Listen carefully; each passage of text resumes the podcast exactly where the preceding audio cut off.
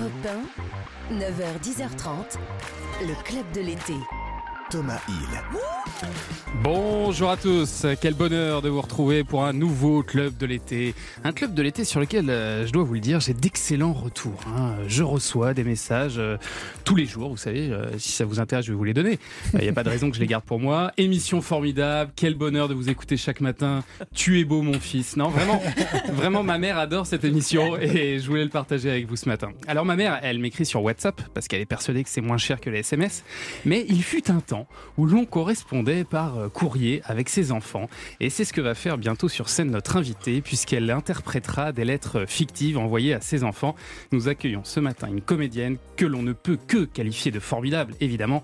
Bonjour Annie Dupéret. Bonjour, bonjour à vous. Merci beaucoup d'être avec nous ce matin. On va découvrir ce seul en scène, donc euh, mes chers enfants, et nous reviendrons aussi sur votre carrière formidable, évidemment, dans votre portrait sonore. Mais il faut que je vous présente d'abord les personnes qui sont à table avec Oui. nous. Je crois que ça se fait. Euh, d'abord, Karima Charny, salut, qui va nous faire euh, danser aujourd'hui. Exactement, puisqu'aujourd'hui, nous sommes le 18 août. Patrick Swayze, le grand acteur culte du film Dirty Dancing, aurait eu 70 ans. Ah oui. Et on a appris qu'un nouveau volet de Dirty Dancing allait voir le jour. Alors, quels sont les secrets derrière ce film culte? Réponse dans un instant, Ah. et il y en a pas mal. On va peut-être tenter un porté euh, tout à l'heure. Ou Avec, pas. avec- avec Nicolas, dans ce cas-là. Ah, bien Vous avez vu Alors, les petits bras justement, Nicolas Beutard, c'est avec nous aujourd'hui. Il va nous faire courir encore dans tous les sens, c'est ça? Mais courir, c'est-à-dire que je suis un grand sportif, mais quand même, nous allons faire du tourisme littéraire. Alors Ouais. le tourisme littéraire, on prend un livre et on visite dans la vraie vie les lieux décrits dans le bouquin, et nous allons prendre le tour de, des arènes, le dernier livre d'Annie Dupéret. Ah, donc euh, voyage anime un petit peu. On va aller On là-bas. peut dans dire ça. Voilà, bah, tu suffisait de dire ça. hein. Oui, en fait, oui, non, mais je voulais un petit peu présenter, un peu teaser, un peu mettre du suspense, quoi. Bon, et alors attention, je vous présente aujourd'hui notre stagiaire qui est avec nous également, Mathilde Vaux. Salut Mathilde. Salut. Ça va bien? Alors Mathilde, elle est en observation aujourd'hui, voilà, mais ça ne t'empêche pas de pouvoir euh, Avec parler ses de. grands yeux bleus. Voilà, magnifique, voilà, tu peux Ah parler oui, quand tu veux, vous. Mathilde.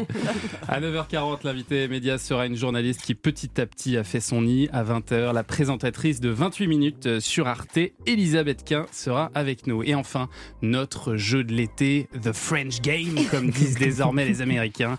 Le plic-ploc, un son de la vie quotidienne à reconnaître. Il a été trouvé hier, donc voici le nouveau son. Écoutez bien.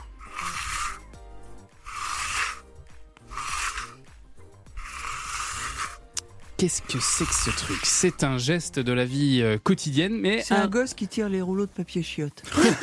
Bonne réponse, Annie. non, heureusement, ça n'est pas ça. Mais j'ai eu très peur, là, mon cœur.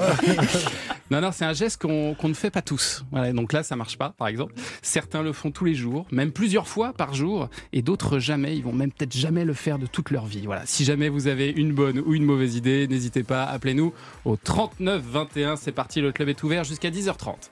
Europe 1, le club de l'été. Thomas Hill. Alors, Annie Dupéret, le 1er septembre, là, c'est demain. Est-ce Oui. que, vous êtes prête à monter sur scène? Eh bien, d'abord, je vais commencer ma première répétition demain, donc je me prépare avec prêt. vous. Là, je me prépare avec vous pour le Mais, moment. mais d'autant que vous êtes plutôt habitué aux troupes, euh, vous d'habitude. Oui, oui, oui. Bah, bah, C'est je la première fois que vous déplore- montez je seul déplore un peu que ce soit un seul en scène, mais qu'est-ce que vous voulez? J'ai euh, j'ai lu, j'ai lu ce, ce texte. Jean Ouais. Marbeuf, donc euh, l'auteur, m'a envoyé des, ce truc qui s'appelle Mes chers enfants, des lettres, et je me suis dit oh bah euh, à l'heure de la sieste, je vais en lire deux, trois. hein, comme ça pour voir et puis en fait j'ai pas pu le lâcher Ah. donc je l'ai appelé dans la foulée et, euh, et d'une manière tout à fait inconsidérée Oh, vous appréhendez j'espère va être, va être positif. J'ai, j'ai- je, me- je me suis embarquée dans, dans ce projet, déplorant d'être seule, effectivement, puisque j'aime tellement les partenaires. Est-ce que vous êtes une traqueuse? Pas tellement Ah. finalement. Ben, je, évidemment, on a le track au début, on a le, je l'aurais certainement, Ouais. surtout sans partenaire sur sur lequel s'appuyer. Mais euh, mais le track est une chose totalement inutile dont il faut se débarrasser le plus ça. vite possible. Alors, Hein ça s'appelle Mes chers enfants parce que vous interprétez euh, les lettres que vous envoyez à votre fille et votre fils. Mhm. Et, et l'idée, c'est qu'au travers de ces lettres, eh bien, on suive l'évolution de votre personnage, une euh, grand-mère veuve qui décide de déménager du côté de Ouistreham pour trouver un autre sens à sa vie, c'est ça? C'est, c'est, euh, c'est, c'est un- je trouve que c'est, très beau ce que ça contient, ça, parce que ça va parler peut-être à beaucoup de gens et pas seulement à, à des femmes. Qu'est-ce qu'on fait Qu'est-ce qu'on fait? Parce qu'à l'époque, maintenant, euh, on est souvent en forme. Mhm. Quand, quand on arrive à la retraite ou Mhm. après, euh, etc. Euh, Qu'est-ce qu'on fait de la fin de sa vie? Qu'est-ce que, qu'est-ce que, avec quoi on renoue? Ou avec quoi, euh, quand on s'aperçoit qu'effectivement, on a consacré un peu sa vie à ses enfants, c'est une, c'est à la fois un portrait de femme et un portrait de notre époque. C'est ça. Où tout à coup, il faut, euh, cette femme-là s'aperçoit tout à coup qu'elle ne peut pas attendre de ses enfants qui viennent la voir toutes les semaines comme ça, que, qu'il faut qu'elle les laisse aller, et en même temps, qu'elle renoue avec une autre chose, qu'elle, euh, et elle redécouvre le monde avec son, son œil de 68 art qu'elle avait un peu oublié, avec les responsabilités et tout ça. Avec, euh, elle a vécu une passion. Donc c'est une femme qui ne peut pas se remettre avec quelqu'un. Je veux dire, elle a eu un, un, énorme amour dans, dans sa vie, euh, qui reste sacré comme ça. Donc c'est une fin de vie qui obligatoirement est seule. Qu'est-ce qu'elle fait? Est-ce qu'elle s'accroche à ses enfants ou que tout à coup elle les laisse Mhm, pour mhm. aller vivre, mais du coup, elle prend un regard, elle retrouve son regard quelque part de jeune femme de, de ça, et, et elle ne s'aperçoit pas que le monde allait si mal avant. Et on, retrouve évidemment beaucoup de, de vous, Annie Dupéret, dans, dans ces lettres. Euh, Jean Marbeuf, il les a écrits en pensant à vous aussi. pas du tout. Pas du tout. Non, non, non, non, Il les a écrits en faisant un portrait d'une génération plutôt. Je crois que c'est une femme des années 70, euh, 80, que, comme moi, euh, et puis, et puis effectivement, qui a eu, qui a eu un métier, une passion pour son mari, des enfants élevés. Alors, elle leur a fait faire une carrière brillante et tout ça. Il y a, eu une notion de responsabilité vis-à-vis des enfants. Et après, euh, qu'est-ce qu'on fait? Mmh Qu'est-ce qu'on fait? Où est-ce qu'on en est? Mmh.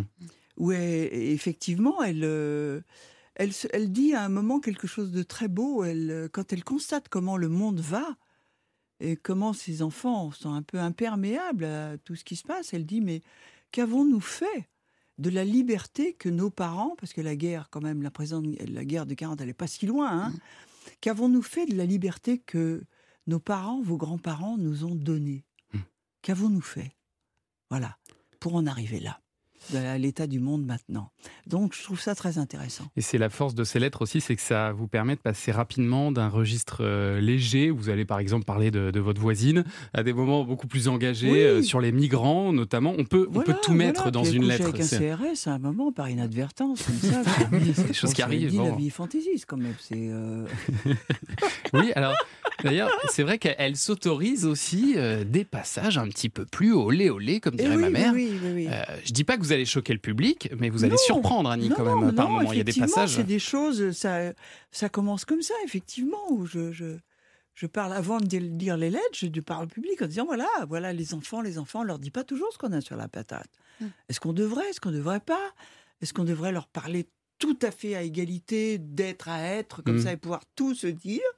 Ou, euh, ou est-ce qu'il faut rester sur la réserve ou, Voilà, et elle, elle décide de sauter le pas. Elle dit. Vous étiez comme ça avec euh, vos enfants aussi? Vous dites tout? Euh, je sais pas comment j'étais, mais moi j'ai improvisé, vous savez.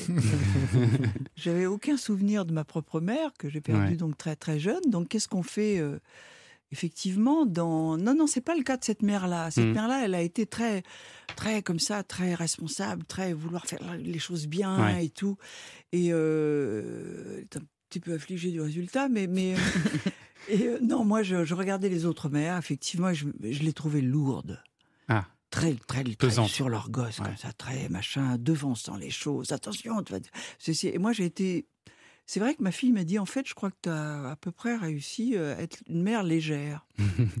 J'étais en observation. Eh ben, on va en reparler de votre fille euh, dans quelques instants, euh, parce qu'on va dresser, chère Annie Dupéré, votre portrait sonore. On revient. Le club de l'été. Thomas Hill sur Europe 1. Votre portrait sonore, des petits extraits qui devraient vous rappeler de grands moments de votre vie. Voici le premier. Il a 17 ans, il s'appelle Tristan. Un fils Moi? Un enfant? Tu as eu un enfant de moi et tu m'as rien dit? Ah non, non, j'ai pas pu à l'époque. Je sais pas si tu te souviens, mais c'était pas simple entre nous. Hein. On se quittait, on se suicidait. Tu me quittais, je me suicidais. Bref, j'ai préféré ne pas t'en parler. Un fils. Mais t'es sûr que t'es en état de... Mais oui, ça va bien, je te dis. Ça va formidablement bien. Il faudra partir pour Nice, ça te pose peut-être des problèmes. Mais pas du tout, on a une chance inouïe, écoute. J'ai plus de boulot, ma femme m'a quitté, j'habite avec ma mère qui fait une vie impossible. J'ai pas de projet, pas d'avenir, rien. Tout est bouché, foutu. C'est formidable, non? Ah, c'est formidable, c'est formidable ce film surtout. Les compères avec, avec Pierre Ouais, ouais. Richard et Gérard Depardieu Oui. aussi. On est en 1983 et ça a Mhm. été encore diffusé lundi dernier Ah bon et ça a cartonné sur France 3. Ouais, Décidément, j'ouvre plus ma télé, moi. Vous avez fait plusieurs films avec Pierre Richard. Il y a eu Les Malheurs d'Alfred aussi, oui, bien Les sûr. malheurs d'Alfred, oui, oui. sur- surtout les, les, les malheurs d'Alfred. En fait, que, enfin, que celui, à part les compères, que celui-là, qui était le, le premier film qui, qui a eu de belles conséquences d'ailleurs, parce que c'était produit par Yves Robert Mhm. et que j'ai rencontré Yves euh, sur ce film-là. Et effectivement, c'est. euh, c'est Dabadi qui m'avait raconté ça euh, après. Il m'a dit, on avait notamment commencé par une scène de suicide avec avec Pierre Richard qu'on a tourné à la Guéville chez Yves Robert parce que les les euh, on se jetait dans le canal Saint-Martin qui est quand même relativement sale pour faire une scène où on doit faire des gros plans, des machins, retourner dans l'eau et tout. Mais à la Guéville, il y avait un bassin avec de l'eau à 13 degrés. Donc euh, on- après, on se réchauffait comme ça, comme on pouvait chez Yves Robert et tout. Et, euh, et moi, il y a un moment, ils ont mis de la musique, j'ai rejeté les couvertures, tout ce qu'on m'a donné, et paf, je suis partie autour de la pièce avec les jambes par-dessus la tête.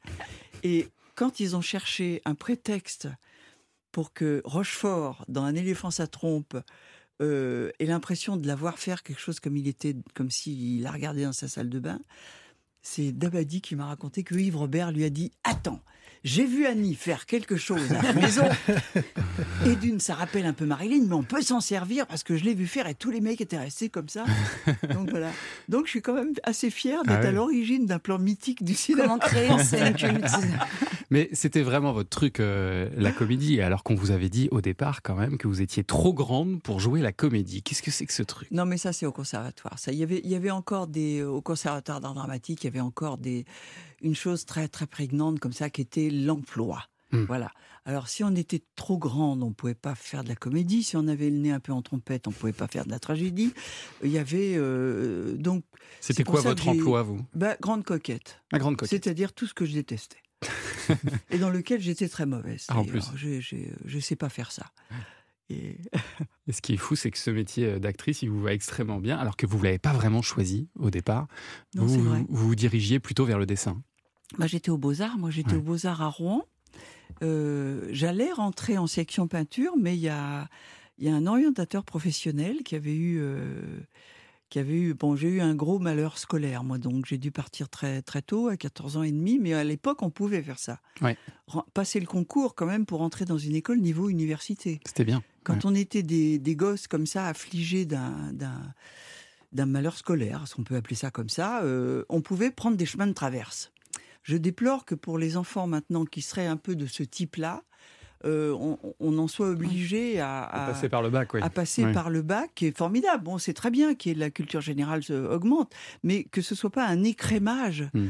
euh, comme ça systématique. On perd des talents, je pense, qui pourraient faire des écoles et des grandes écoles en passant euh, avant. Bon, moi j'ai eu la chance de ça, mais ma tante qui m'élevait euh, à la place de mes parents, qui était merveilleuse, un peu inquiète comme fait quand même de, de me faire quitter l'école, voulait être assurée. Elle a été voir un orientateur professionnel qui lui a dit oui, bah, euh, deuxième sur, elle est rentrée deuxième sur concours aux Beaux-Arts, qu'est-ce que vous voulez euh, de mieux Ouais. Mais vous me dites qu'elle lit et qu'elle écrit tout le temps et qu'elle était première en français, elle va perdre le contact avec les mots. Ouais. Je me rappelle de cette phrase. Et maintenant, je connais le nom de ce monsieur. Ah, Quelqu'un me l'a dit dans un salon du livre qui travaille avec lui. Monsieur René Galligot est à la base de, de mon devenir de comédienne, puisqu'il a dit Mais alors, pour qu'elle continue à travailler des textes, c'était ça le truc de départ, pourquoi est-ce que vous l'envoyez pas deux fois par semaine au Conservatoire d'art dramatique Ah, à Rouen, où il y avait un excellent professeur ouais, il était fort. Donc voilà, Il c'était était fort. fort quand même Ah de, pour continuer à étudier des textes. Et puis voilà. Et ça vous a permis, quelques années plus tard, de faire notamment ceci. Tu m'as encore trompé, mais tu te fous de ma gueule! Non, Catherine, je t'en... Ah là Oh l'eau, oh l'eau, oh Jacques, tu es ce qu'il y a de plus vil, de plus bas sur cette terre Un déchet de la nature humaine. Mais, mais, Catherine, Catherine, fais attention, parce que ça, ça coupe. Tu sais ce que je vais faire? Je vais te démonter la tronche, Jacques Je vais te massacrer. Mais avant ça, je vais t'arracher les couilles Les faire griller sur ton putain de feu et te les faire bouffer Alors ça, je suis très fière parce que c'est une scène entièrement écrite par moi. C'est vrai Oui, oui. Extrêmement douce, extrêmement C'était- douce. C'était marqué dans le script, j'entendais qu'il m'avait encore trompé et elle part dépitée. Ah, je dis Ah non, Joël, ah non, non, euh, Ah non, non, non. ah non, c'est pas possible. Et il me dit, non, mais vous avez tellement eu de scènes de colère, etc. J'ai dit, écoute, la- laisse-moi faire. Il m'a dit, bah vas-y, vas-y, fais, fais, écris ce que tu veux. On précise quand même que c'était une famille formidable, Oui. donc, euh, où on suivait euh, vos aventures de cette famille recomposée. On les a suivis pendant 15 saisons entre 1992 et 2018, jusqu'à 10 millions et demi de téléspectateurs sur TF1. C'était assez stratosphérique. Ça restera votre tube euh, à vie, hein, je pense. euh, C'était un cadeau de la vie et du métier. Voilà. Et- C'était les deux. Et est-ce que c'était pas voilà aussi un, un- un rôle un peu écrasant qui vous a peut-être empêché derrière de faire d'autres choses, notamment au cinéma? Non, pas du tout. Oh, non, je crois pas. Ah, ça, je sais pas.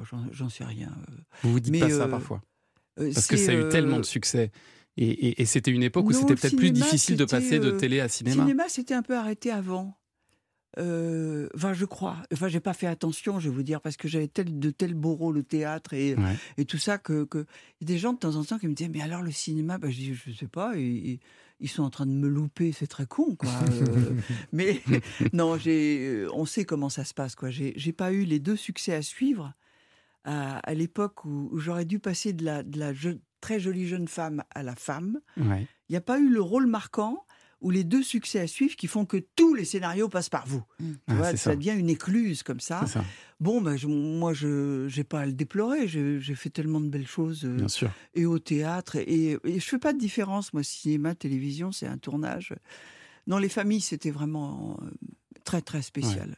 Je ne veux pas le raconter, je l'ai beaucoup raconté, mais quand même, quand j'étais en train d'écrire la, la- le- la fin de, de mon livre sur la mort de mes parents, euh, Le voile noir, j'étais vraiment dans un état moral. euh, J'avais fait remonter euh, tout ce que j'avais pas voulu vivre pendant 30 ans, Mhm. quoi, des déni du deuil total. Et, et j'ai demandé à mon agent de trouver une comédie qui m'a dit Ah ben on t'en propose trois, trois fois une heure et demie. J'ai dit faudra bien ça. et euh, elle m'a dit ça commence tout de suite. J'ai dit ah non non je peux pas. C'était au mois d'août. J'ai dit je peux pas. J'ai promis de rendre mon livre le 15. T'as de la chance ça commence le 16. et ça s'arrête pas là puisque effectivement je, l'ai- je l'ai beaucoup dit mais on, avec Joël Santoni on se rend compte on essaie de se, de, de se connaître un peu. Ouais, le- Il le me dit qu'il la a jamais rien fait de drôle. Et au bout de cinq phrases, on découvre qu'on est orphelin de père et de mère au même âge. Alors c'est vrai que là, je, je, bah, je lève la tête machinalement. Je me suis dit trop bien organisé. trop bien organisé. Il y a des, s'il y a des anges quelque part, c'est sûr Ouais. qu'ils y sont pour quelque chose. Et en fait, cette série, elle est partie là-dessus. Ouais. Elle est partie sur cette, cette complicité humaine et artistique qui fait qu'on avait un truc avec Joël qui n'est pas donné à tout le monde. Ouais. C'est de pouvoir passer très vite du tragique au nez de clown. C'est ce qu'il y avait dans tous ces épisodes d'une famille formidable. ça Voilà, on, a on a suivi. traité tous les sujets graves euh, et en même temps avec, euh, avec du clown. On va continuer à en parler et à dresser votre portrait sonore. Mais d'abord, on va parler un peu de cinéma dans quelques minutes avec Karima et un film culte, Dirty Dancing. Europe 1, le club de l'été. Thomas Hill. La suite du club de l'été avec euh, notre invité Annie Dupéré. Alors nous sommes le 18 août euh, aujourd'hui et l'acteur Patrick Swayze aurait eu euh, 70 ans aujourd'hui même. Cette année on célèbre aussi les 35 ans de Dirty Dancing et on a appris que le film aurait probablement une suite. Mhm. Alors t'as donc décidé Karima de nous faire entrer aujourd'hui dans les coulisses d'un film et d'une bande originale surtout absolument, Absolument. indémodable. Exactement, ce film c'est un classique, c'est une pépite, c'est rempli de clichés, c'est rempli de bons sentiments. Il est sorti en 1987 et il est réalisé par. Ah. Vous en faites pas, personne s'en souvient. Émile Ardolino qui met en scène la jeune bébé jouée par Jennifer Grey et le séducteur danseur Johnny Castle, Patrick Swayze.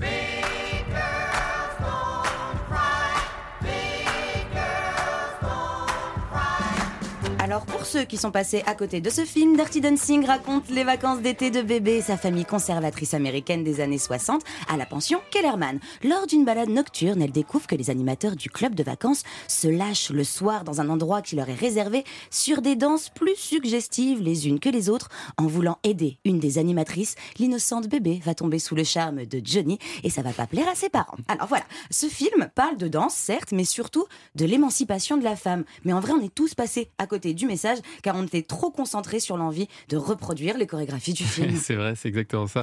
Et c'est vrai qu'on est passé un petit peu à côté, mais pas que de ça d'ailleurs. Il y a beaucoup de secrets de tournage autour de, de ce film culte.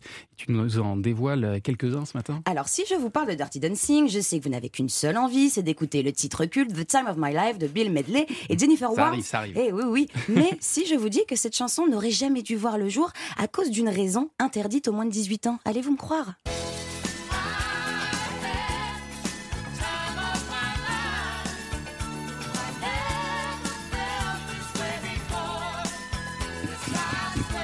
Ça vous parle, Annie Dupéret, ça y est Oui, ça y est, ça y est. Ça vous revient Elle avait un petit doute si elle connaissait Dirty Dancing Je ou n'ai pas. jamais vu Dirty Dancing, je l'avoue.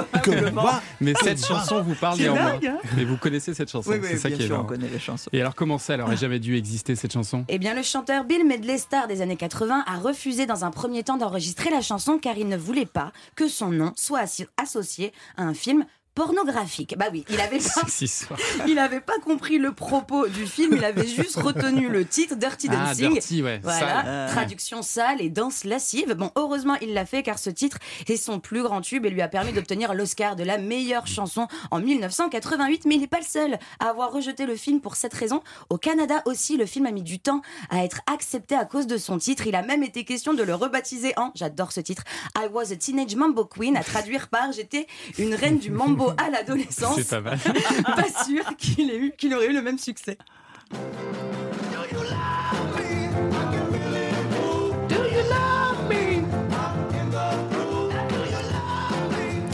Do You Love Me? Est-ce que tu m'aimes Qui figure aussi sur la bande originale. D'ailleurs, est-ce qu'ils s'aimaient vraiment, euh, Jennifer Grey et Patrick Swayze? Alors, comme tous les acteurs, et vous le savez, Annie, leur travail c'est de nous faire croire qu'ils s'aiment. Leur complicité à l'écran est incroyable. En revanche, en coulisses, c'était pas du tout la même histoire. Alors, Dirty Dancing n'est pas le premier film qu'ils aient tourné ensemble. Le premier, c'était Red Dawn en 1984, un film mettant en scène des lycéens essayant de déjouer la Troisième Guerre mondiale. Bref, tout un programme. Alors, la rencontre entre les deux stars ne se, ne se passe pas très bien, tout comme le tournage du film.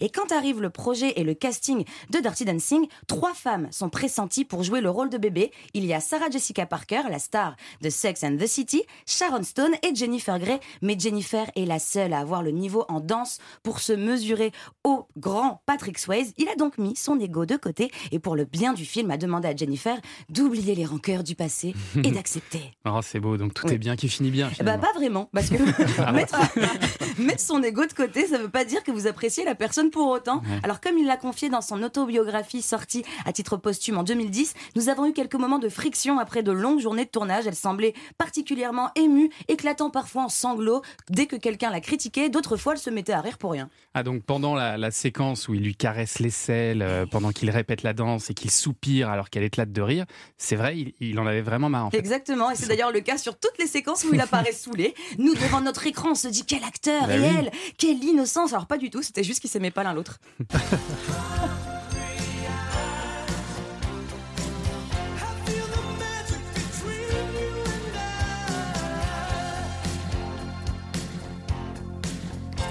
Annie, si je vous dis on ne laisse pas bébé dans son coin, ça- dans un coin, Dans un coin. non, ça, ça vous parle cette réplique ou pas On non laisse pas bébé dans un- ne- non Parce que ça c'est culte euh, cette réplique. hein. Exactement, et elle aussi, elle aurait jamais dû exister. Ah bon Patrick Swayze l'a trouvée tout simplement débile et pensait qu'elle n'apportait absolument rien à la séquence juste avant la scène de danse finale. Et c'est la scénariste et productrice Eleanor Bernstein qui lui a dit de tourner cette scène au moins une seule fois et au pire des cas, elle sera coupée au montage. Alors, malgré quelques erreurs de Patrick Swayze de jugement, il a toujours su mettre son talent en avant.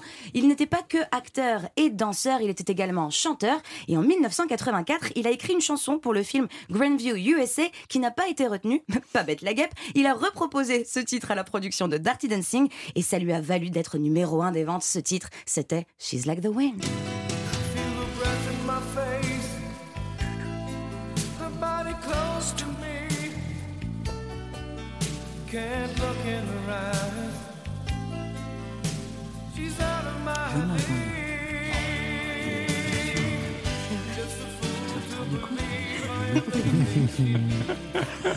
Je vous passerai le Une masterpiece. Incroyable.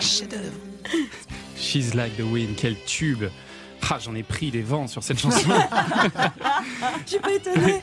Et alors, tout à l'heure, on disait qu'une suite euh, est en préparation. Ouais. Euh, pourtant, Patrick Swayze, il est, il est décédé en 2009. Ça va être plus compliqué, Exactement. là. Exactement. Et je peux déjà vous donner la date. Ça sera le 9 février 2024. Les plus nostalgiques pourront retrouver Bébé, qui sera à nouveau incarné par Jennifer Grey, qui sera également la coproductrice du film avec la société faire. Bah oui, tant qu'à faire. Mm. Avec la société Lionsgate, à qui l'on doit Apocalypse Now, Hunger Game ou encore La La Land. Le réalisateur Jonathan Levine veut rester au plus proche de la version originale, même si ce n'est pas un reboot. hein. C'est bel et bien une suite. Jennifer Grey sera donc de retour à la pension Kellerman. L'absence de Johnny, joué par Patrick Swayze, dominera l'histoire, comme Mhm. l'a confié le réalisateur, qui veut se montrer respectueux envers le défunt acteur, mais aussi et surtout envers les millions de fans à travers le monde. Et une fan de plus aujourd'hui, Annie. On y croit ou pas au succès de ce nouveau volet Bah, il y avait déjà eu Dirty Dancing 2 qui Non, était il pas n'existe pas. dingue, dingue, dingue, parce que voilà, ça c'était très Ah, il mauvais. a Et puis le déjà premier. eu un, deux. Oui, il y a déjà eu un, deux, mais c'était Donc j'en ai loupé deux. Oui. mais Et je sens que vous allez en louper un troisième. S'il sort sur les plateformes, il y a des chances Ça que ce soit Peut-être, succès. peut-être. Mais le premier est tellement cool, tellement parfait. Ça, ça écrase tout. Allez, c'est l'heure de jouer au plic-ploc. Et oui, il est temps de jouer avec vous. Essayez de reconnaître euh, ce nouveau son que l'on cherche depuis hier.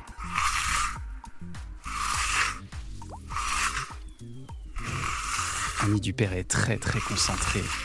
Je reste, je reste sur ce, ce gosse qui tire sur le chiotte, comme ça, pour le, dérouler entièrement le truc. Tu sais, il y Une avait une fois pub pour comme tout. ça avant.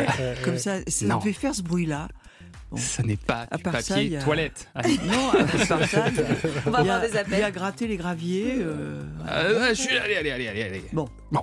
On, on va voir ce qu'en disent les auditeurs. En tout cas, on vous offre aujourd'hui le Rally Peak Square S. C'est l'appareil photo instantané très design euh, d'Agfa Photo qui vous permet d'imprimer directement vos photos au format carré. On vous rajoute aussi l'Action Cam AC7000 d'Agfa Photo pour filmer vos exploits sportifs. Et, et puis voilà, c'est tout. C'est déjà bien. quand même pas mal, hein, franchement. 39-21 si vous voulez gagner tout ça. Et c'est ce qu'a fait euh, Maggie qui nous a appelé tout à l'heure. Bonjour Maggie. Bonjour. Bienvenue dans le club de l'été. Vous allez Oui. bien Oui, enfin, oui, ça va. Ah, Ça va. qu'est-ce qui se passe? La Oui. petite forme, la petite forme, qu'est-ce qui se passe? Non, rien. euh, je vous écoute religieusement, n'est-ce pas? Vous connaissez Annie Dupéret, Voilà. bien sûr. Ah ben bien sûr, oui, oui, Bonjour. j'aime. euh, j'a- bonjour, oui, j'aime beaucoup euh, ce que vous avez fait. Et vraiment, euh, vous nous manquez depuis quelque temps. hein. Ah Voire bon? beaucoup moins. Et oui, c'est dommage. Ah, la famille formidable. Bah Ah, oui, bah mais ça, oui, la famille évidemment. formidable, c'est venez, terminé. venez chez vous, surtout, c'est ça. Là, c'est ça, mais il faut Oui, venir la voir ça. maintenant au non, théâtre. mais euh, oui, bien sûr, bien sûr. Alors, Mais, vous pensez à euh, quoi pour le plic-ploc, Maggie Ben, je crois que vraiment je me plante, mais c'est pas grave. Tentez. Euh, je... je...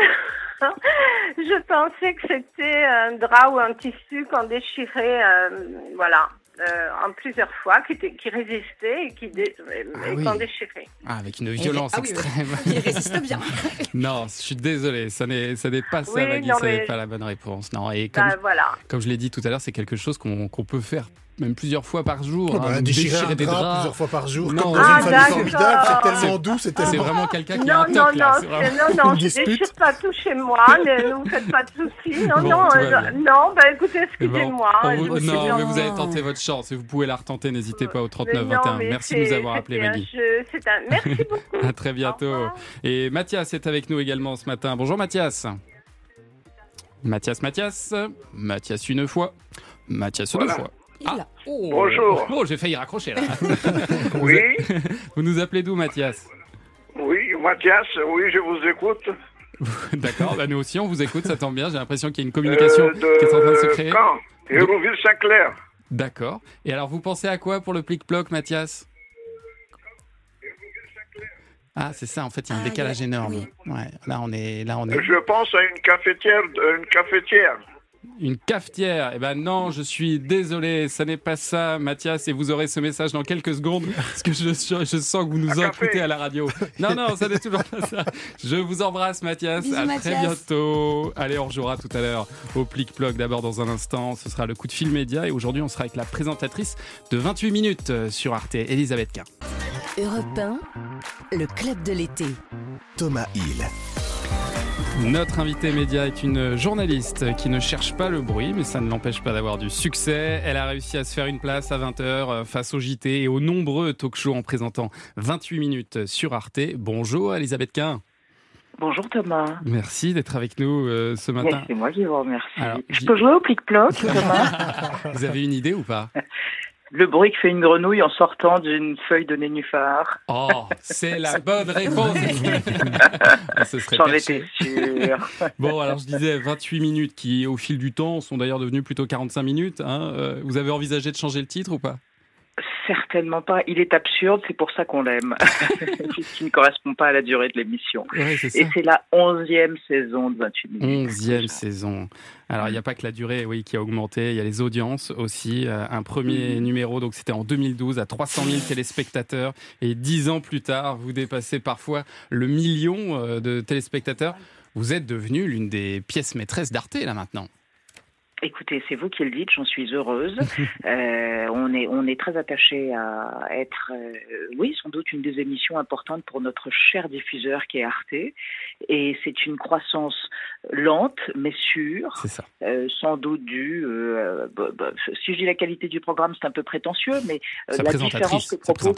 Non, certainement pas. Tous les co-intervieweurs, surtout les chroniqueurs et surtout par-dessus tout les invités qu'on ne voit pas ailleurs. C'est Oui, ça aussi, ça, la, la marque de fabrique de 28 minutes. A vraiment des gens qu'on qu'on ne voit pas ailleurs. Et vous êtes diffusé donc à 20h05, je le disais. 20h05, Comment, comment est venue l'idée de cette contre-programmation face au talk, face au JT C'était quand même assez osé au départ, Face au cette histoire. JT, vous avez raison, face à la, à la grande messe que représente le journal Ah oui. télévisé de 20 heures, euh, c'est venu il y a 12 ans. Euh, à l'époque, c'est une femme qui s'appelait Véronique Kella qui dirigeait la chaîne Mhm. et qui s'est dit la chaîne manque d'incarnation, donc soyons fous, soyons audacieux, soyons complètement siphonnés, proposons à l'heure des JT autre chose.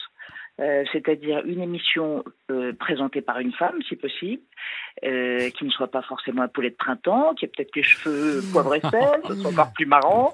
Et puis proposons quelque chose où il n'y aura pas de reportage, donc d'image. Il y aura seulement des gens qui parlent. C'était complètement dingue. Et en même temps, euh, le- l'expérience et le temps a prouvé que que, que les, que les téléspectateurs avaient besoin de ça, avaient besoin de débat et avaient besoin de rencontrer, d'être confrontés à des invités qui viennent d'ailleurs et qui ont des témoignages euh, passionnants à offrir. Et vous disiez, euh, la, la patronne de la chaîne voulait mettre une femme. C'est vrai que le producteur, lui, voulait plutôt mettre un homme euh, en premier lieu, il- avant de penser à vous. Vous êtes bien informé. Euh, le producteur, mais oui, le premier producteur de l'émission, Ouais. effectivement, avait considéré euh, plusieurs journalistes, très bons journalistes masculins à Paris. Et puis, Vous avez des noms à euh, nous donner quel- ou pas? Non, j'ai pas de nom, je les ai tous oubliés. J'ai le cerveau d'un batracien.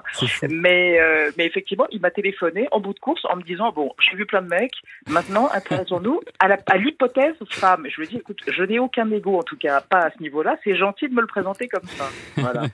Bon, alors on vous retrouve en tout cas du lundi au jeudi avec toujours euh, autour de vous une équipe de chroniqueurs et c'est Renaud Dely euh, qui présente la version week-end. Qu'est-ce qui différencie d'ailleurs les, les deux versions? Bah, le genre, écoutez, Oui, la différence oui, oui. entre Renaud Dely et moi, c'est le jour et la nuit. Euh, Peut-être dans l'émission, alors dans l'émission du vendredi, c'est le club, c'est pas le, c'est pas le même format. Ça. Euh, des clubbeurs, comme on dit, avec surtout un ou une dessinatrice de presse qui apporte autre chose, une vision comme ça fulgurante, euh, quelque chose fondé sur l'humour, la rapidité, la fulgurance. Ouais. Et le samedi, c'est plus détendu, sauf quand l'actualité n'est pas détendue, auquel cas euh, l'émission euh, est tout aussi intense euh, par rapport au sujet évoqué. Ouais. Mais le week-end, oui, c'est- pas la même structure, c'est plus détendu de Et- façon générale. Et est-ce que pendant la semaine, vous, vous, vous regardez vos concurrents au quotidien, TPMP, c'est à vous Comment est-ce que vous faites pour vous distinguer alors qu'aujourd'hui, vous traitez tous, alors à votre manière bien sûr, mais vous traitez tous À de l'actualité finalement? Euh, non, je regarde, j'ai des relations de très bonne camaraderie avec Yann Barthès, euh, des relations de couloir, comme on dit, parce qu'en fait, on tourne au même endroit. Nos studios Ah sont oui. quasiment, euh, nos studios se jouxtent, et c'est un bon camarade ainsi que son producteur, Laurent Bon. Euh, J'aime beaucoup aussi les gens de, de, de C'est à vous. Par ailleurs, je regarde peu, euh, mais je regarde peu, pas parce que j'aime pas, je regarde peu parce que j'ai pas le temps, euh, parce que le soir je vais au théâtre ou je bouquine ou j'ai ma vie. euh, enfin voilà, je veux dire, la vie est ailleurs aussi. La vie Ouais. n'est pas que dans l'observation. vous, vous imaginez maniaque et stressé et affolé de ce que fait la concurrence Ouais. Non, mais j'ai passé l'âge. Mais, mais d'ailleurs, vous vous considérez même pas comme un, comme un talk show. hein. Comment vous qualifiez 28 minutes? Ah, euh, magazine d'information, magazine d'information et de débat Ouais. autour de l'actualité, euh, actualité au sens large, très internationale. C'est véritablement le cœur d'Arte, c'est l'ADN d'Arte, la chaîne qui franco-allemande, hein, qui a été créée, euh, vous le savez, dans une perspective d'ouverture sur l'Europe, de, de- réconciliation de la France et de l'Allemagne à l'époque. Et euh, on est très ouvert euh, sur la géopolitique et sur l'actualité internationale, ce que font un peu moins les autres. Donc c'est une de nos spécificités. Et, c'est vrai que le ton aussi est plus sobre, on est moins dans le spectacle euh, qu'ailleurs, ce qui vous empêche pas d'ailleurs d'être parfois plus impertinent que les autres. hein. Euh, Est-ce que euh, je me demandais si le rallongement là, de la deuxième partie de, à vous cette année, qui va maintenant jusqu'au prime, ça a été une Ah. difficulté supplémentaire pour vous? Difficulté, non. Réalité euh, de concurrence. Mmh. Euh, après tout, saine, parce que ce qu'ils font est bien, mais c'est vrai qu'ils ont, ils ont rallongé de façon conséquente. Mmh. Euh, on se le prend de temps en temps euh, en termes d'audience, avec euh, une légère petit impact. Ouais. Mais euh, écoutez, tout ça, est de, tout ça est de bonne guerre, comme dirait l'autre. Et, et de toute façon, c'est très intéressant. Ça nous force à euh, imaginer autrement, reconfigurer à la marge deux, trois choses. C'est ça, vous allez changer des petites choses là à la rentrée, vous allez, vous allez changer le décor notamment, l'habillage?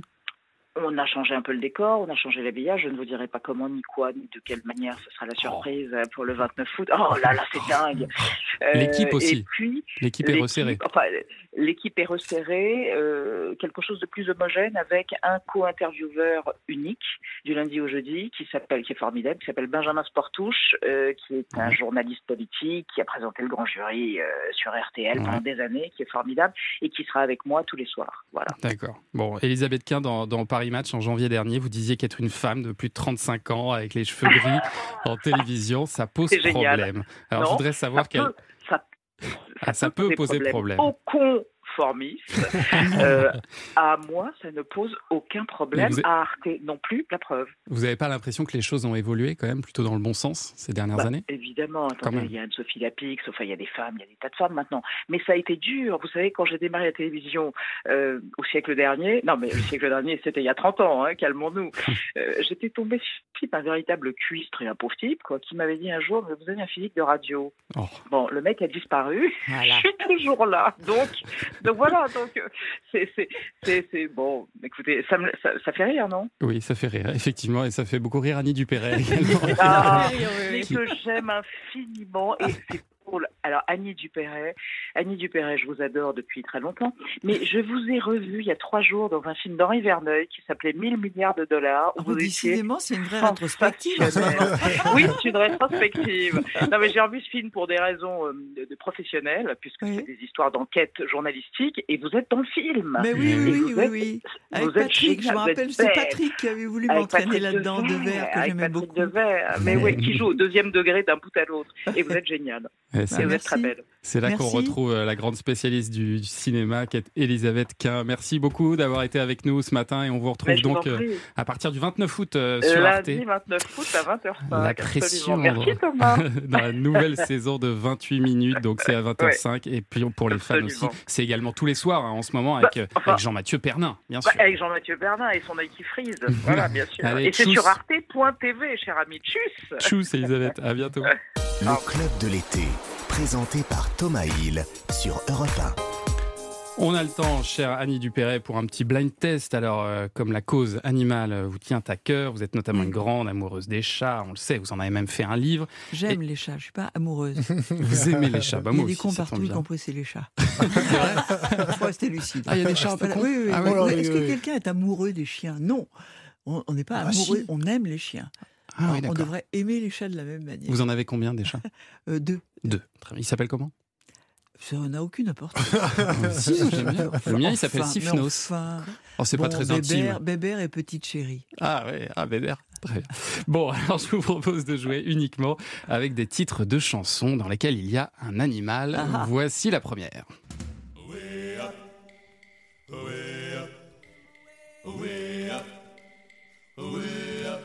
C'est le lion Oui, ah oui, ah oui, joli. oui, oui, oui, oui, oui. Le lion est mort ce Le soir. lion est mort ce soir, voilà, ça y est. De Powo. Ouf 1992. Allez, la suivante. Pas le temps tout lui dire, pas Bien ça. le temps tout lui dire. Juste assez pour tenter la satire qu'elle sent que je veux lui plaire. Mais il y a un animal là-dedans Oui, c'est un artiste qui s'appelle Philippe Lafontaine et qui a fait une chanson qui a été euh, disque d'or. hein. Mais oui, oui, mais je, la- je connais la chanson, mais je vois pas de quelle Karima, est-ce que tu l'as Cœur de loup. Ah, de loup, bah ah bon. Ah voilà. La victime est si belle et le crime est si gai. La suivante. Ah là, on est en anglais.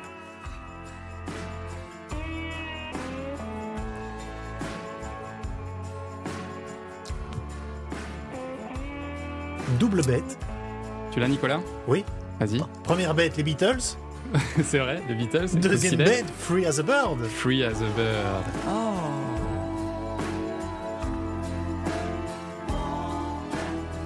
C'était beau ça aussi. Libre comme un oiseau. Un autre animal, plus coriace.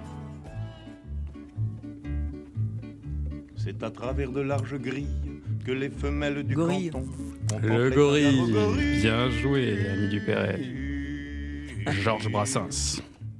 Le Patron gorille. de la ménagerie, grille était perdu, nom de nom, c'est à son car le gorille n'a jamais connu de guenon. C'est que la Allez, la suivante. Alors ça, je connaissais pas l'intro, dites donc. Je pense qu'on va mettre le refrain direct. Ah oui, c'était beau ça. On l'a tous chanté. Voilà, donc on a déjà la réponse. On a le titre. dans le- dans Quel est l'artiste? Quel est l'artiste? Vous l'avez? Non? Pierre Perret. Ah, Ah c'est oui. Pierre qui a écrit ça. On l'entend pas bien là, mais. Il est, il est en fond dans les a- gouttes Ah ben voilà. Au-dessus du perchoir, un os de sèche tout blanc. Et un petit piaf triste de vivre en prison. Ça met du soleil dans la maison. Allez, on repart de l'autre côté.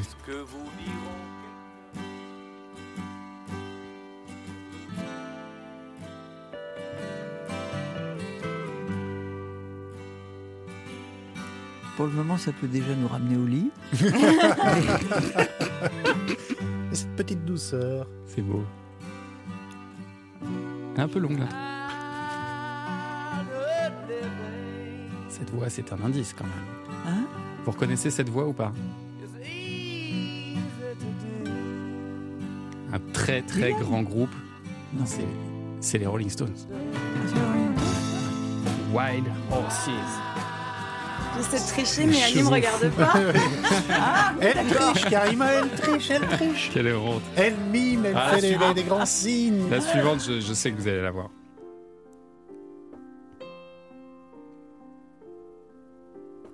On est toujours au lit là. On est en 1970. 60. 10, ouais. J'étais pas né. Ou peut-être une nuit. Ah bah oui, Barbara.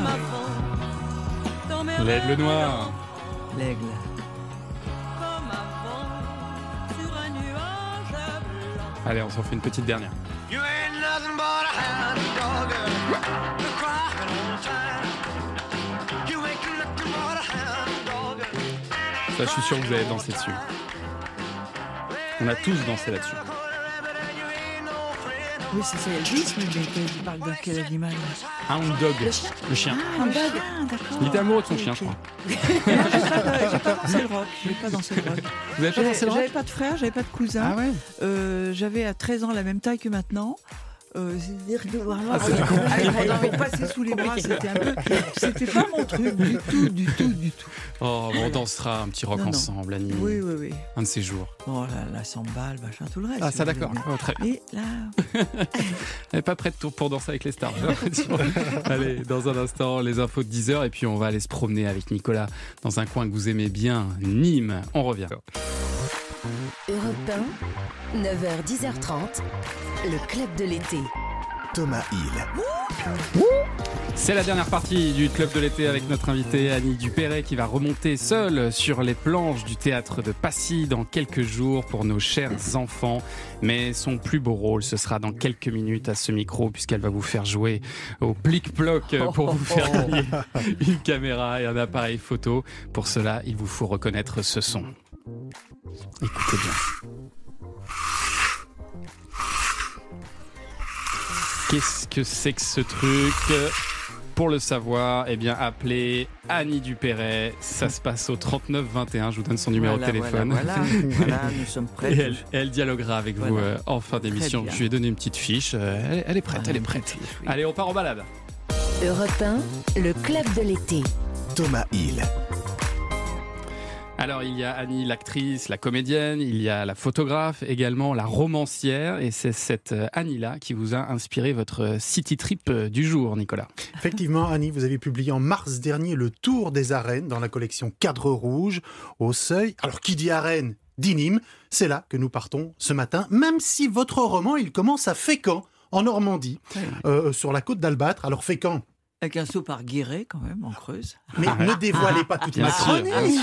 on, fait le chemin, on fait le chemin, mais vous avez raison, on ira à Guéret d'ici quelques secondes. Alors Fécamp, c'est la commune qui a vu naître la bénédictine, cette liqueur digestive aux 27 épices dont le safran, le thym, la noix de muscade, la vanille et de la cannelle. Alors dit comme ça, c'est pas très hum, hein, Ah si, ragoûtant, quand même. mais voilà, Il y a de mélangé. l'alcool- il y a de l'alcool aussi, je crois. hein. Oui, euh, Ouais, 40% quand ouais, même. c'est donc, euh, oui, c'est- léger. oui, léger. ça pète un peu, ça pète un peu. Et dans votre roman, nous allons aussi à Guéret, c'est 585 km plus au sud de Fécamp, via la A28. D'accord. Euh, nous sommes dans la Creuse. Alors, après avoir été la capitale de la marche, pas le moyen de locomotion, hein, Thomas, mais Oui. bien euh, hein, la région, le comté, eh bien Guéret, c'est la capitale de l'andouille. Et on en connaît. oui hein. Ah ouais. On en L'andouille connaît. l'andouille de viande. L'andouille de viande, hein, Ouais. l'andouille de viande, bien entendu. Et Nîmes, dans Alors, tout Nîmes. cela. Ben oui, ben Nîmes, c'est justement ben, le parcours de votre héroïne, euh, Annie, dans votre roman.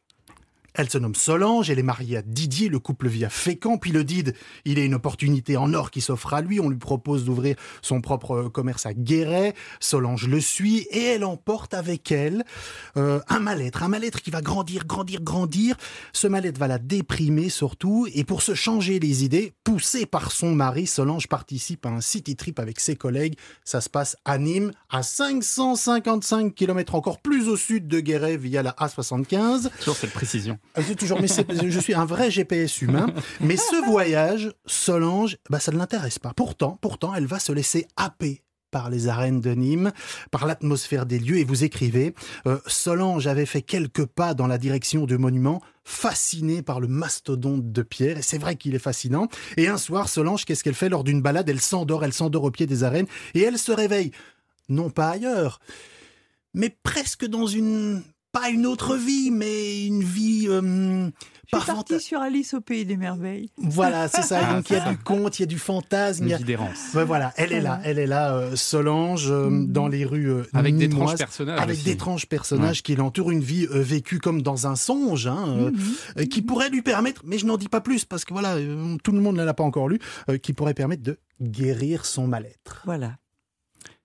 Oui, vous avez dit d'ailleurs en interview que les arènes de Nîmes représentaient un, un beau symbole Oui. euh, pour quelqu'un qui tourne autour d'un malaise finalement. D'un malaise comme ça, un malaise refoulé, il n'y a rien de Ouais. pire parce qu'on ne sait plus en sortir. On, on a effacé même la cause de la chose. Il vous reste la rogne et puis le, le, le- le mal-être comme ça. Et effectivement, elle va dans, dans ces arènes Qui est un rencontrer lieu où une on se bat. Une clocharde qui, qui, est fabuleuse, qui a un voile noir sur la tête tout le temps. Alors, est-ce que cette femme se cache? Est-ce que elle est persuadée qu'elle l'a connue avant? Euh, adolescente, une femme, femme d'affaires extrêmement libre comme ça, et elle se dit mais comment est-ce qu'elle est devenue ça? Elle veut savoir. Elle veut savoir, ouais, c'est important. savoir, voilà. Et comme l'a dit Thomas, les arènes, c'est quoi? C'est un lieu où on se bat. Et voilà, pour, c'est un lieu où on euh, se bat. C'est pour ça que ça me semblait un beau symbole, Ouais. Mm. effectivement, de tourner en rond. Déjà, Ouais. on tourne en rond dans, dans les arènes comme ça. Et puis, il y a, il y a ce côté lutte comme ça. Mm. euh, c'est vrai que c'est un roman que j'avais défini comme, un, comme une psychanalyse sauvage en forme de conte de fées. c'est ça. Si on, si on veut gagner, et enfin si on veut sortir, il faut gagner. Il faut hein. gagner, c'est la morale, la morale de cette histoire. Alors justement, ces arènes de Nîmes, appelées également la Rome française, eh bien ces arènes restent le centre touristique de la ville, construit vers 100 après Jésus-Christ, soit 20 ans après le Colisée de Rome. Cet amphithéâtre, eh bien, c'est l'arène la mieux conservée de l'Empire romain, véritable joyau de la romanité. Ce lieu de spectacle, parce que c'est un lieu de spectacle, est synonyme de de génie, génie romain. Alors sa piste ovale permet d'éviter les angles morts, hein, quelle que soit la place qu'on occupe dans les gradins. À l'époque, il y avait encore des mâts, euh, car le stade était couvert. Enfin, il pouvait être couvert en cas de forte chaleur, car dans le sud, le soleil, il tape ses voiles, parce que c'est ça qui couvrait le stade. On appelait ça des vélum en latin dans le texte. Alors, autre astuce, les vomitoires. Vomirotium en latin toujours. En fait, ce sont des, des galeries, des passages qui permettaient aux 24 000 spectateurs de ce stade eh bien, de circuler sans trop se gêner, euh, de circuler, de s'extirper des lieux, de qu'on a gardé dans les cirques, d'ailleurs. On a encore gardé de s'expulser, s'expulser. En latin, c'est vomere. Euh, c'est euh, une spéciale déclinaison latine ce matin, cette, euh, ça. cette chronique. Bon, et alors après, Nicolas, il n'y a pas que les arènes de Nîmes à Nîmes, hein, il y a beaucoup Mais choses. non, il y a aussi la maison carrée. La maison carrée, c'est un temple romain, c'est le temple romain le mieux conservé au monde. Après l'ovale, le carré, c'est logique, c'est la logique romaine. Euh, sauf que cette maison, elle n'est pas carrée du tout. Ah Hein, bon? elle est rectangulaire. Ce nom de maison carrée date du XVIe siècle et à l'époque, en fait, on désignait par carré toute forme géométrique possédant quatre angles droits. Il y avait le carré long, ça c'est le carré euh, rectangulaire, euh, et il y avait le carré parfait, ça c'est le carré carré, hein, tout simplement. Euh, plus jeune, Annie Dupéret, quand vous alliez en, en vacances en, en Camargue, vous passiez par Nîmes ou vous dormiez Oui, à l'hôtel des arènes c'était à l'époque où j'ai où eu la chance de faire trois trois saisons euh, au, au- avec le théâtre de la ville dans le Palais des Papes. Ouais. À Nîmes. Et en fait, en- pas, pas à Nîmes, à Avignon. Et en fait, j'avais rien prévu pour les vacances. euh, donc, euh, je, j'allais en Camargue faire du naturisme. Ah Voilà, j'a- j'a- j'adorais ça, j'aimais bien, voilà. J'allais euh, à l'Espiguette, une plage s'appelle l'Espiguette, qui est, qui est- qui est comme un espèce de désert comme ça, euh, euh, magnifique. J'aimais bien cet endroit désertique comme ça. Et puis, comme je m'y prenais au dernier moment, je ne, j'arrivais pas à trouver de chambre sur place parce que tout était occupé. Je dormais à Nîmes. Où ça À l'hôtel des arènes, Ah bah bien sûr, évidemment. bien sûr. Donc, quand j'ai pensé à ce roman, je me suis dit voilà, il y a un beau symbole, les arènes. Je connais cette ville avec les vieilles rues, avec tout ça. Ça, ça, ça va tout à fait bien avec mon histoire. C'est ça qui est magnifique aussi à, Nîmes, hein, c'est toutes ces petites ruelles. Ben, ces petites Oui, ruelles. oui, oui. Et vous nous le dites, hein, vous nous le dites, euh, Annie, euh, à propos de ce personnage, hein, Solange, elle s'aventura dans les rues bordées de jolies maisons, elle observait les façades différentes de celles du Nord avec leurs jolis balcons en fer forgé. Donc c'est là, c'est là qu'il faut aller cette année, et c'est ça qu'il faut lire, Le Tour des Arènes de Annie Dupéret. Qui ne peut pas vous faire de mal. C'est un excellent choix, recommandé par Annie Dupéret elle-même. Voilà, et c'est un livre positif. Il y en a plus en ce moment. Voilà. Merci beaucoup Nicolas. Allez, à suivre le plic-ploc. Deux auditeurs vont tenter leur chance avec Annie Dupéret. Mais d'abord, le déjeuner approche. Alors on va écouter la recette de Slimane sur Europe 1. Bonne journée. Europe 1, le club de l'été. Thomas Hill. Le club de l'été d'Annie Dupéret. Ce matin, encore quelques minutes de bonheur à vos côtés, Annie. Alors, vous n'avez jamais fait euh, l'animatrice, euh, animatrice de jeu? Euh, non, non, non, non, je sens que là, je, je- Il y a quelque sens, chose, il y a un- le sens, il y a un je le sens. potentiel. Qu'est-ce qu'il faut pas faire? Il y a une première fois On aura tout fait. on aura tout fait. Euh, Alors, je vous donne ma bonjour à fiche tous. et je vous en prie. Et Voilà. bienvenue dans votre jeu préféré de l'été. Et oui, c'est le plic, c'est le ploc. C'est le plic-ploc. Voilà, c'est ça, ils sont très bien. alors aujourd'hui, je dis le cadeau là? Oui, on Ah, parce peut, que oui. ça, alors ça, c'est quelque chose. quand Ça même. fait plaisir aux sponsors. Le Realipix Square S, appareil photo instantané très design, d'Agfa Photo. Absolument. Et nous ajoutons, qu'est-ce que c'est que ça? L'Action Cam. L'Action Cam. AC7000, Ouais. une mini caméra d'Agfa Photo pour filmer vos exploits sportifs. Voilà. Alors pour gagner ce cadeau, rien de plus simple, écoutez bien le son qui suit et faites vos propositions au 39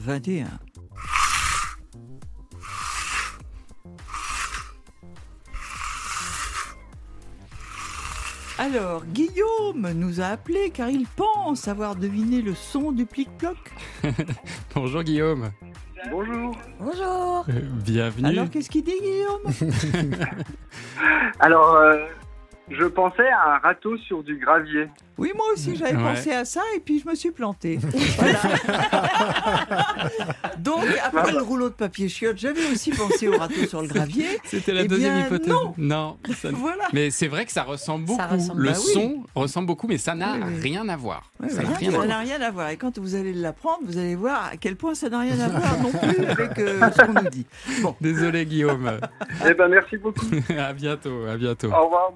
Est-ce qu'on a une autre Alors, auditrice? nous avons aussi Marie-Thérèse qui aura peut-être un peu plus de chance. Marie-Thérèse, que vous pensez à quoi? Bonjour Marie-Thérèse. Est-ce que vous êtes là, Marie-Thérèse? Est-ce que vous nous Ah, entendez? Marie-Thérèse a raccroché. Ah, parce qu'elle avait la même idée. La même Ouais. idée. Elle avait la même idée, sur le c'est. Elle avait la même Aussi. idée. Voilà, voilà, voilà. Vous allez tomber de l'armoire, Marie-Thérèse et Guillaume, quand vous allez entendre la réponse. Eh ben, la réponse ce sera peut-être euh, demain parce qu'on rejouera Ah oui donc demain non, c'est pas au vrai. Vous allez insister avec ce son à Ah la oui. con, là. Ça peut durer des jours, Annie, si vous C'est saviez, ça peut durer des jours et des, Des jours. semaines, Mmh, pourquoi c'est pas dingo, c'est Mais bien dingo. sûr, et il faut Et absolument si qu'on personne ne trouve? Parce qu'il est con, votre son. Hein. Et ben la saison prochaine. Non, que mais, se que- passera-t-il mais je vais donner des indices au fur et à mesure. Je Ah vais oui. aider nos auditeurs, Ah oui, ouais, évidemment. il y a Non, non, intérêt, hein. On va finir par trouver à un moment. Non, non, il n'y a pas moyen.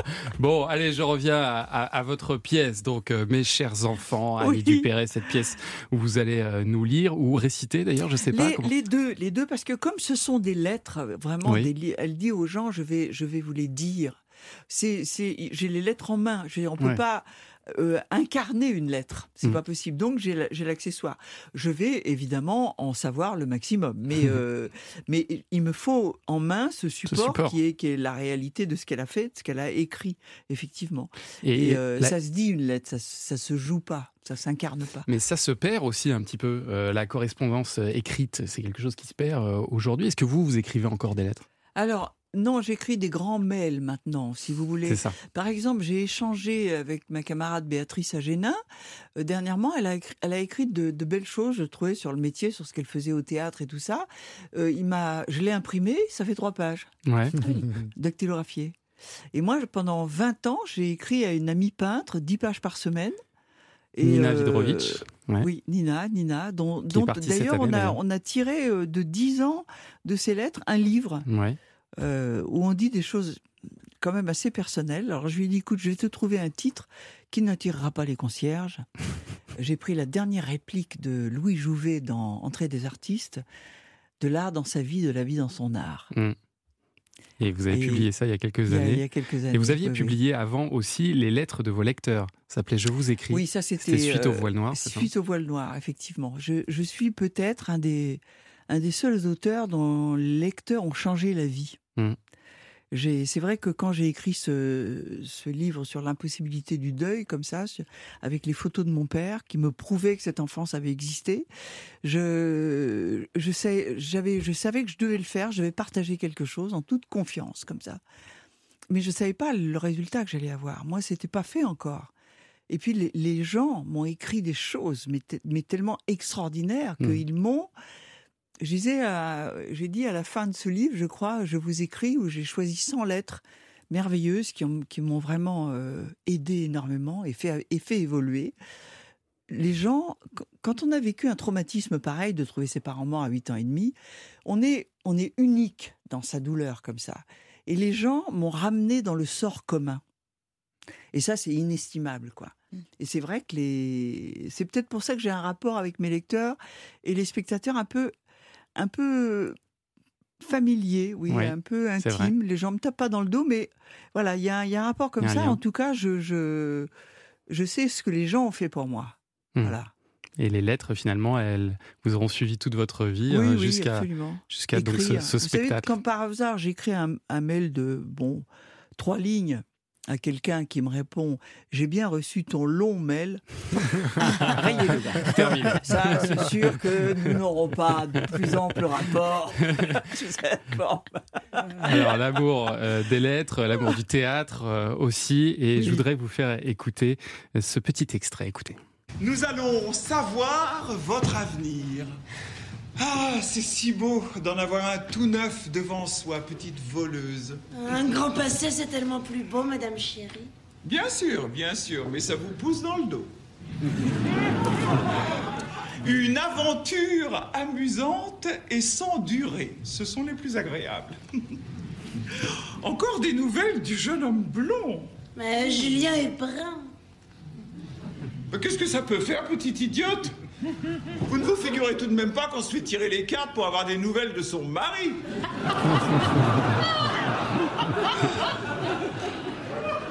Pour les maris, la poste suffit. On est en, en 2010 et la jeune fille à qui Ouais. vous tirez les cartes, c'est votre propre fille, hein, ouais. Sarah Colombe. Giraudot, Colombe ouais. à qui vous avez euh, bah, transmis un peu euh, cette passion. Vous n'êtes pas la seule, mais vous oui, avez transmis. transmis, je sais pas, mais enfin. Vous la conseillez? oh, bah, c'est- Non, c'était très clair. À 12 ans, je l'ai vu dans un travail d'élève à l'école où j'ai dit oh, oh bon Dieu, on va pas y couper. Mais ça devait être très particulier quand même de travailler avec elle. Comment ah oui, oui, oui, mais c'était, euh, on n'avait pas forcément envie. Et puis, euh, et puis le, le sort a fait, elle devait jouer cette pièce avec quelqu'un d'autre, puis elle s'est pas faite, et puis en fait, c'est retombé sur sur moi.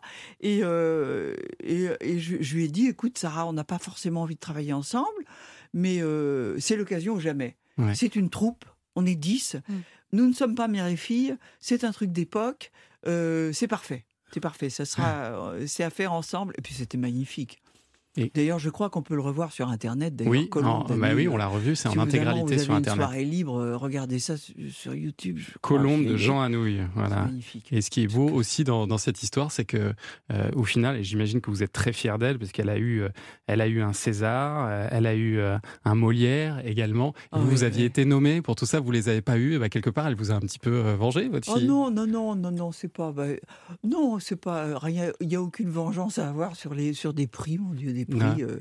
Non, je suis assez fière de moi, par contre, parce qu'à chaque fois que j'ai été nominée, je sais que j'ai applaudi de tout cœur celle qui l'a eu.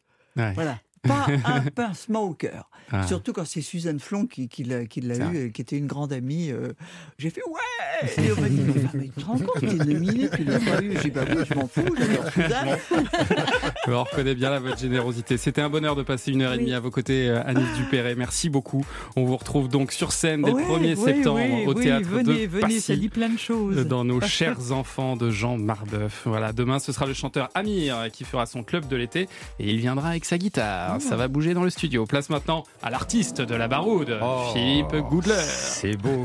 Ça va, Philippe Moi, je ne serais rien sans ma famille formidable à moi, mais mes petits compagnons baroudeurs. Mais oui, il est bien entouré, Philippe aussi. On part où ce matin?